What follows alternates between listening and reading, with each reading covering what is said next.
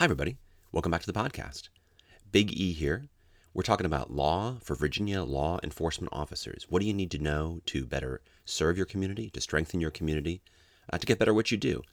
Uh, we're talking about constitutional law, statutory law, new cases. And today we're going to talk about a new case regarding uh, qualified immunity for law enforcement officers. It's a really interesting case from the Fourth Circuit decided just this week. And I think it's a great example of uh, the limits of qualified immunity, but also why it's important for law enforcement officers and uh, how it protects them and how it doesn't protect them as well. And also, I want to give you an update on the proposals for police liability in the House and the Senate. The House, Virginia House, voted uh, at the end of January on Delegate Bourne's proposal to uh, and essentially eliminate qualified immunity. And then the uh, Virginia Senate voted uh, this week on uh, Senator Surovell's proposal to expand police liability under Virginia law. So we'll talk about all that stuff today. Um, but again, this is obviously a, you know something that's constantly changing. You always want to keep your eyes on the law. But uh, but it was a pretty significant week, both for cases and also for statutes. So you're probably really interested in the statutes. So I'll start with that, and then we'll talk about the case. Um, to start with, Delegate Bourne, and I think I mentioned this in the last podcast, Delegate Bourne had a proposal that was a pretty sweeping proposal that would have essentially uh, eliminated any kind of immunity for law enforcement officers in Virginia. Not just qualified immunity, but sovereign immunity. And not just sovereign immunity, but also eliminated the limit on punitive damages. In Virginia, there's a limit on punitive damages for anybody, for you know bus drivers or cabinet secretaries or grocery store operators or whatever. You can only get up to about a quarter million dollars in punitive damages. Um, and doctors, you can't get any punitive damages. Really, it's very difficult to get. Almost, I think it's almost impossible to get against doctors. But anyway, um, but uh, this would have eliminated the, the limit on punitive damages just for uh, law enforcement officers. Uh, his bill would have done that. It also would have uh, eliminated the protections that exist under the law, like Good Samaritan. So, you know, if you stop and help somebody on the side of the road, if you know they're having a heart attack or you give first aid, you know, normally for an EMS worker or just an average citizen, there's something called the Good Samaritan protection. Um, but this would have eliminated that for law enforcement officers. If you're enfor- enforcing a state of emergency order from the governor, again, anybody gets uh, immunity for that uh, unless they, you know, willfully or intentionally act uh, to hurt somebody. But um, th- this would have eliminated that for law enforcement officers. So you would have been held liable if the governor issued an unconstitutional order. The only people who could be punished for that, for enforcing that, would be law enforcement, no one else. Um, so that bill, however, got voted down in a subcommittee in the House, in the Virginia House, uh, back on January 29th. Uh, they voted against it six to two. It was actually a pretty significant vote. Uh, but they referred it to the Crime Commission. They asked for the Crime Commission to study it and come back. You know, they've tried to vote on this, they tried to pass it, got pretty close to passing in the special session. It came back again this session, and the House is pretty determined that they're going to pass a bill on this but they also understand that they don't really understand this area of law. And so they sent it to the Crime Commission, which is an interesting decision because the Crime Commission is basically focused on crime and the Virginia Code 18.2. But Delegate Bourne's bill has nothing to do with Virginia Code 18.2, and it has very little to do with crime. So it's interesting to see, you know, the Crime Commission can accept things, the Crime Commission cannot accept things. They can say, we're not going to study something, even though we were asked to. Um, and you know, the, the chair of the House Courts Committee is also the chair of the Crime Commission. So, I mean, obviously, she has a lot of power to get things heard by the Crime Commission. But the Crime Commission could just say, you know, this is not what we do, um, and we're not gonna we're not gonna issue a report on this, which puts us puts us back in the same position we were in before. And we'll probably see another bill from Delegate Bourne or somebody on this issue. Uh, and the Senate also struggled with their bill. You know, their bill by Senator Surovell would have essentially imposed uh, civil liability for violating those new use of force uh, statutes that got passed in the fall. So you may remember that the Senate, excuse me, the General Assembly and the governor signed is now law. Um, you can't shoot at a moving vehicle, which of course you couldn't do either, you know, under pre-existing law, uh, unless there was a danger of death or serious bodily injury. Um, you couldn't use a kinetic impact weapon except to prevent bodily injury um, which is kind of basically what the law is anyway, I think. But um, but they also, you know, they had this this rule about touching the neck. You can't touch someone's neck in any way to move them or get them to comply or anything like that. Even if you're just lightly touching it, even if your hand, you know, just sort of slips onto their neck or you know, not not pressing it, no pressure, just you know, like you know, sir, don't bump your head. You know, as you get into the car, you touch their neck, you violated their, um, the, you know, violated this statute the way the statute's written, it was originally going to have a criminal punishment that was removed, so now it's just an administrative punishment potentially for your violation. Senator Surovell's bill would have also said there's a civil law uh, penalty under Virginia law. You could be sued for this uh, for these actions. Now, keep in mind, Virginia law has already said you can't do these things, so um, you know you clearly can't do it. It clearly isn't a, lawful use of force um, if you were to shoot at a moving vehicle. Although again, you couldn't do that under the law before it was passed. Um, but anyway, this would have clearly put a cause of action in the in the in the code. And again, the Senate uh, voted it down uh, in a relatively close vote, nine to five. But essentially saying we just we want to study this issue. We just like the House, we want to understand the issue. They recognize they can't send it to the Crime Commission because it's not a criminal issue. So they, in their session, really talked about we want to try to understand this uh, and have somebody come back and you know some people who really understand this, um, uh, you know, and act on it because I think they still feel like they really want to pass a piece of legislation regarding police liability.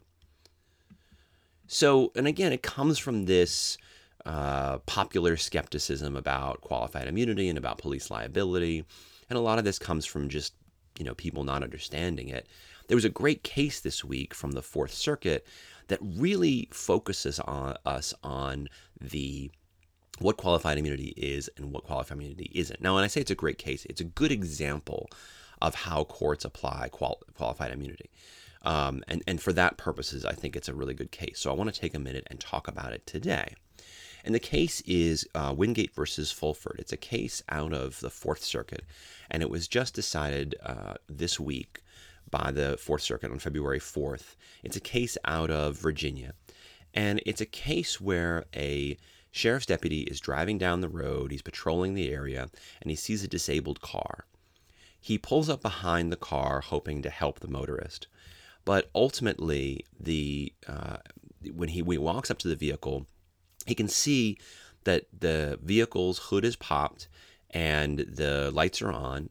And at this point, it's worth kind of th- going back and giving you some background on what the officer is thinking as he's walking up to this vehicle. This is an area that the officer knows uh, because he's patrolling it as an area where there's been a number of, of thefts in the last couple of years. Um, he will later talk about catalytic converter thefts from vehicles, um, and there's a, a, car lot right, right nearby that certainly would be a prime area to commit thefts of, for example, catalytic converters. Um, when this case ultimately goes to court, though, we'll talk about in a second how substantial the thefts were, how identifiable the thefts were, how much they could they could identify. You know, it was this kind of theft, this kind of theft. The officer knows that there's been a bunch of thefts in the area in the last couple of years. He can also observe that the individual is wearing all black, and the individual, this disabled motorist, states that his vehicle is disabled. Basically, it's you know he's got he's having engine trouble, but the engine is running. So the officer asks the uh, disabled motorist for identification. Now, at this point, it's worth knowing that in this jurisdiction, they have a failure to ID ordinance. Um, the ordinance states that it is, and this is a local ordinance, that it's a crime to refuse an officer's request for identification if the surrounding circumstances are such as to indicate to a reasonable man that public safety requires such identification. And some jurisdictions have these failure to ID ordinances. They're unusual in Virginia. Some have them, most don't. Um, but there's, and we're going to see in a moment, there's a lot of debate about these ordinances and you know whether they're constitutional and what circumstances they're constitutional and so on. So the officer walks up. Now this guy is standing here over his vehicle. He's looking at his vehicle with a, um, this motorist is looking at a vehicle with a flashlight. This deputy walks up and he says, "Hey, you know what's going on?" The guy says, "Oh, I'm having engine trouble." Um, and uh, they have a brief conversation, and the deputy says, Well, show me some ID. And the guy says, Well, why am I showing you ID? Am I in trouble? And the deputy says, you know, in this county, you got to show ID. Give me some ID. The guy refuses. At that point, the deputy puts him in handcuffs. There starts to be a struggle. Another officer is shown up at the scene. The guy run, starts running away. They get into a, a struggle over it. They ultimately uh, get him in handcuffs, get him in custody. They charge him with uh, failure to ID uh, and impeding and resisting arrest and a bunch of other charges. And ultimately, the case goes to court. The Commonwealth's attorney drops the charges against the driver, and the driver sues the law enforcement officers. So we end up in, in, in a case where the question is is the deputy lawfully permitted to stop this individual? Is it a lawful seizure under the Fourth Amendment, right? Because as far as what level of police citizen encounter we're at, we're not at consent, we're not at arrest yet. What are we at? We're at uh, a Terry stop. And then is the ultimate arrest for failure to ID also a lawful arrest? So is the initial detention of the individual lawful? And is the arrest for failure to ID lawful? And these are the two questions that the Fourth Circuit examines in this case. And you'll see in a second that the Fourth Circuit looks at them very differently. Um, and so let's start with the question of the initial detention. Was it lawful to detain this person, right? Well, what are the reasons why this individual is detained? Um, he's parked. Uh, it's two o'clock in the morning, and he's near a a lot. There's been a bunch of larcenies in the area. He's parked near this lot, um, and it's just two o'clock in the morning. He's not parked, but obviously he's got a car. His car is broke down, right? So if he's that that in itself, being in an area at two o'clock in the morning isn't alone going to be enough for a stop. It gives you some suspicion. Um, you know, it's two o'clock in the morning, and who's out at two in the morning? It's just generally speaking, cops and bad guys, right? But you know, it, it's not really enough for a stop. But we, but the, the officer will also say that it was a dimly lit parking lot of a closed and empty business. Um, there were lots of other places that a person could stop, but this person stopped here, and that seemed to be unusual. But again, here the court says, well, if the vehicle is disabled, you're not choosing where you stop, so that's not going to help very much. Um, what about the thefts in the area, right? This is a pretty big issue. And here, the fact that you're dealing with a quote unquote high crime area, the Fourth Circuit has been recently very, very skeptical of officers citing the high crime area as a basis for a stop. You might remember we had we did a whole podcast about U.S. versus Curry, right? And the concern of the court was essentially then anybody who lived in that area, anybody who traveled through that area, you know, would be subjected to stops just because they were in that area. Uh, if the rule was somebody in a high crime area can be stopped, you know, pretty much under any circumstances, right? Um, and here, the officers citing an area as the area the officer cites as where there have been many larcenies is a huge area. It's a it's about an um, you know it's about you know, I don't know, it's, it's several miles around. When the court dials down to this particular area, this particular neighborhood, though, in the course of the civil discovery process, what they learn is that the lot itself where this person had parked had had had eight larcenies over a six year period. And the court said, well, eight larcenies over a six year period is really not that many. And when you get to about uh, a thousand feet around, sort of a thousand feet area around, there had been 18 larcenies over a six year period. And again, the court says that's just not, you know, you're talking about 18 larcenies over a six year period in a thousand foot uh, radius. That's not really that many. and and a contrast we'll talk about in a second but you know if we have an area where there's definitely been targeted you know this row recently in the last few weeks with a string of larcenies um, you know i did a case years ago where i think there was you know hundreds of auto larcenies from particular neighborhoods um, there i think the facts would be different but here we just didn't have enough of that. Um, the officer pointed to the fact that the when he pulled up the individual got out of the car immediately as the deputy arrived and the deputy was concerned about that but here again, this is not a normal traffic stop. This is a person who needs help, who's disabled, who's on the side of the road. And so here the court says, well, that's not really inconsistent with somebody who already needs help. He was wearing all black clothing. But again, the court says, ah, you know, all black clothing is not really helping us in this circumstance. And then the last factor, which we'll talk about, is the court is very is very skeptical of the uh, of the concern. Well, the guy says his vehicle is disabled and yet his engine was on, and the court says, well, you know that doesn't. He's not saying the engine, the car doesn't work, the car is completely broken down.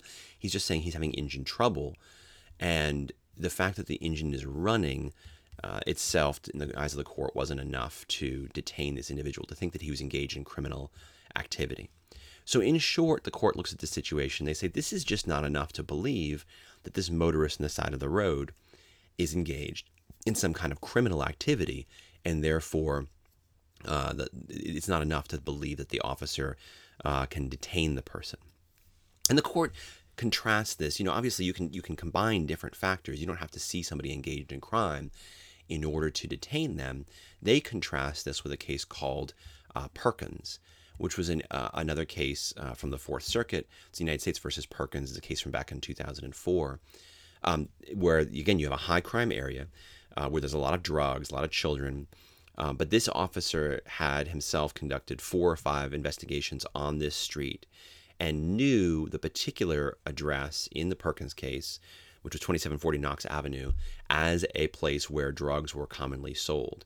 He had personally arrested the unit uh, residents of one of the units in that house on several occasions. Um, an unnamed anonymous source had reported observing people with rifles in that uh, area, in that excuse me, in front of in the front yard of that house. Um, according to the anonymous source, men had reportedly arrived in a red car with a silver or white stripe a resident in the area who was known to law enforcement. They knew what her name was. She said that um, she saw drug activity all the time.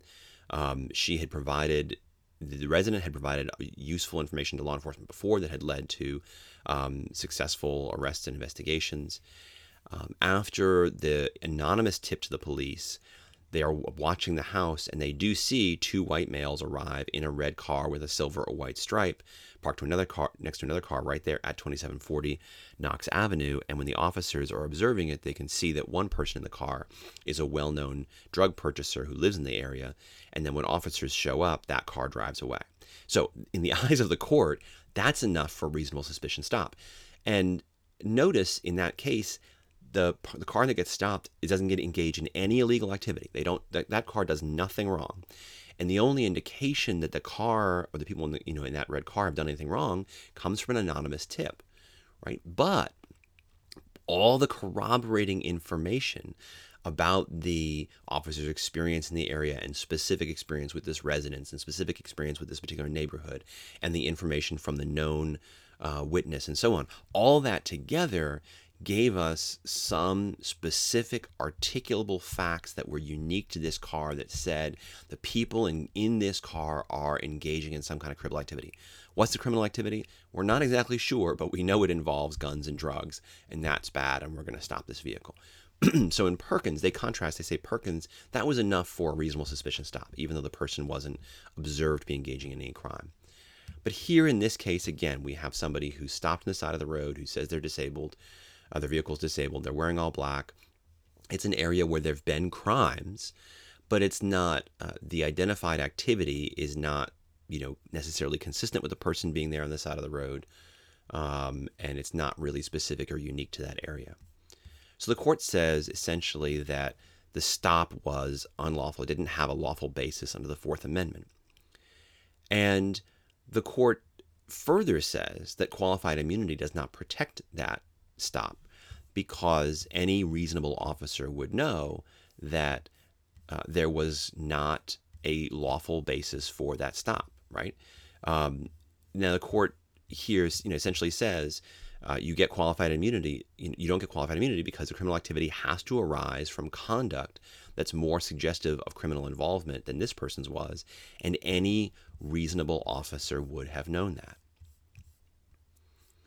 But then you have this other issue, right? So the stop is unlawful. But what about the arrest, the arrest for the failure to ID ordinance? Well, the court agrees here that the arrest is also unlawful because obviously, you know, you, um, the, you know, here, this, it states the ordinance states that it's a crime for any person at a public place or a place open to the public to refuse to identify themselves at the request of a law enforcement officer if the surrounding circumstances are such as to indicate to a reasonable man that the public safety requires such investigation. Now, there have been cases before, uh, U.S. Supreme Court cases, including Texas versus Brown, uh, which is which in which deal with failure to ID ordinances. Uh, Kohler versus Colonna versus Lawson, I think, is another one. and in in Texas, the Texas versus Brown case, the person refused to identify themselves, and again, Mr. Brown was walking in a high crime area. He looked suspicious. Um, they arrested him, they charged him, and um, the U.S. Supreme Court said, you know, you still, you the Fourth Amendment still applies. Just because somebody has to identify themselves in a situation under this ordinance where public safety requires it doesn't mean that you can just stop and demand ID from anybody. The Fourth Amendment still requires at least reasonable articulable suspicion to stop somebody. And um, in the, the Hiibel case, which is another U.S. Supreme Court case, says that you, you, know, you cannot um, you can compel somebody under a statute to identify themselves, but again, they have to be lawfully stopped in a Terry stop under under state law. So a state could enact a law that says during a Terry stop you must produce ID. Virginia doesn't have an, a statute like that, so we don't have a statute that requires somebody on pain of incarceration to produce ID in a Terry stop. Um, in Hiibel, they did. Um, but here, the court says these officers are operating under a statute that says that they, you know, that they can demand ID, and a failure to produce ID is a criminal offense. So the court has to decide here. The deputy doesn't have reasonable suspicion to stop the person. The person fails to produce identification, and the deputy and a fellow officer who shows up as backup officer make an arrest. And here the court says, well, what would a reasonable officer think under the circumstances when the ordinance clearly states that they're authorized to arrest somebody if they believe that public safety demands production of the ID, right? Well, in their view, the way the Stafford County, in this case, wrote its ordinance, a reasonable officer could infer, according to the way that the Stafford County ordinance is written, that um, that that, it, that they can demand ID from somebody if they believe public safety requires it, and the person just has to produce identification. Now, the court is very clear that that's not the law. In other words, Stafford County's ordinance shouldn't be read that way. Under Texas versus Brown, under Hiibel, there has to be a lawful Fourth Amendment stop first before before Stafford County's ordinance can be applied. But how would an officer understand that distinction? In the eyes of the Fourth Circuit, an officer gets this statute, gets this directive from Stafford County that says, this is what our law is here in our jurisdiction. Our law says this. Go forth and enforce this law. Well, they, you know, any reasonable officer would read this and think, okay, so if I think public safety demands it, I can demand ID from somebody. All right, well, you know, sir, disabled motorist on the side of the road. Uh, I think public safety demands it. Provide me ID. Person doesn't provide ID. Okay, so then you're under arrest, and that's what happened in this case. So the court says in this case, you know, that the officers are applying the clear law as it's written, as they are asked to apply by their jurisdiction. How are they supposed to understand that, in fact, in the eyes of a court, this law is going to be found to be unconstitutional as applied uh, in this particular case? There's no way for them to understand that. And so the court on the false arrest claim believe finds that the officers are uh, protected by sovereign immunity. Because this ordinance, as written, doesn't do what the Constitution required it to do, which was uh, to predicate enforcement of it on some kind of reasonable position of criminal activity. So the officers do not get qualified immunity protection. Assuming the original officer doesn't get qualified immunity protection for that uh, traffic stop or for that subject stop on the street but they do get immunity protection for applying an ordinance as written in the code. Now, the other question is what happens going forward, right? So now we've identified for future purposes this ordinance, even though it just says an officer can demand ID when they believe public safety demands it and the person has to produce ID, but any officer now in that jurisdiction, and I think any officer in Virginia, should know that if they're applying their local failure to ID ordinance, they can only apply that in a situation where there's already been a lawful stop under the Fourth Amendment. Uh, in other words, you have to have reasonable articulable suspicion to detain somebody first. And then, if you've already lawfully detained somebody under the Fourth Amendment, if you already have reasonable articulable suspicion for that stop, during that detention, of course, the Fourth Amendment permits you to ask that person for ID. And then if you have a local ordinance that says that it's a criminal offense to refuse ID, well, then that ordinance would apply. But you couldn't walk up to somebody on the street and just say, hey, give me ID. And if you don't have reasonable suspicion, you're still detaining them and saying, hey, give me ID. And if that person fails to identify themselves, then they're under arrest and they get prosecuted. That's not lawful uh, under Texas versus Brown. It's not lawful under Hiibel, and it's not lawful under this case. So, um, so that's the distinction here. And so, but it's important to recognize. So these officers would get uh, qualified immunity protection in this case, and they do. The court says they do. But a future officer wouldn't get qualified immunity protection in this case because the court's making very clear here for all future officers, we've set the rule now. Uh, whatever your local ordinance says, you still need to look to the Constitution first, and these local ordinances um, uh, are modified by what we're saying right now by this rule. So I think it's a good example, this case here, uh, of how the courts apply the doctrine of qualified immunity. And, you know, we've seen this this year in other cases as well. Um, we've seen this, for example, the Fourth Circuit had a case in early January called Dean versus Jones. That was an Eighth Amendment case. It was a case involving an inmate um, and remember, the Eighth Amendment use of force standards are different than the Fourth Amendment use of standards. We spent a lot of time in this podcast talking about use of force for law enforcement. We don't talk a lot about use, of, use of force for jails and prisons and so on because I don't. That's not really what I do. But um, but that standard is an Eighth Amendment standard. But in, in Dean versus Jones, the inmate alleges, and I'm not saying this is what happened, but the inmate claims um, that after he just out and out headbutted an officer. He was just being escorted. He's just walking in the hallway and he just headbutts an officer. Um, that essentially the officers beat the heck out of him, um, pepper sprayed him, knocked him on the ground. Um, then he gets up and headbutts an officer again, which he admits to doing. Um, and then again, a second officer, they push him to the ground and they beat him and punch him while he's on the ground. The Eighth Amendment says, you know, you can use force for legitimate penological justification, but you can't use force just to punish somebody. In other words, you can't just say, all right, well, you headbutt an officer, so we're just going to beat the heck out of you. Um, that's not permitted. You couldn't just, you know, tie him to a post and beat him. Uh, that's not permitted under the Eighth Amendment. He alleges that's what happens. And in Dean versus Jones, the court says, you know, you don't get qualified immunity for that. Uh, it's clearly established under Eighth Amendment law that inmates have a right to be free from pain that is inflicted maliciously and with the intent to cause harm. Uh, they don't have a right to be free from pain if it's if it's used in a good faith effort to protect officer safety and prison order.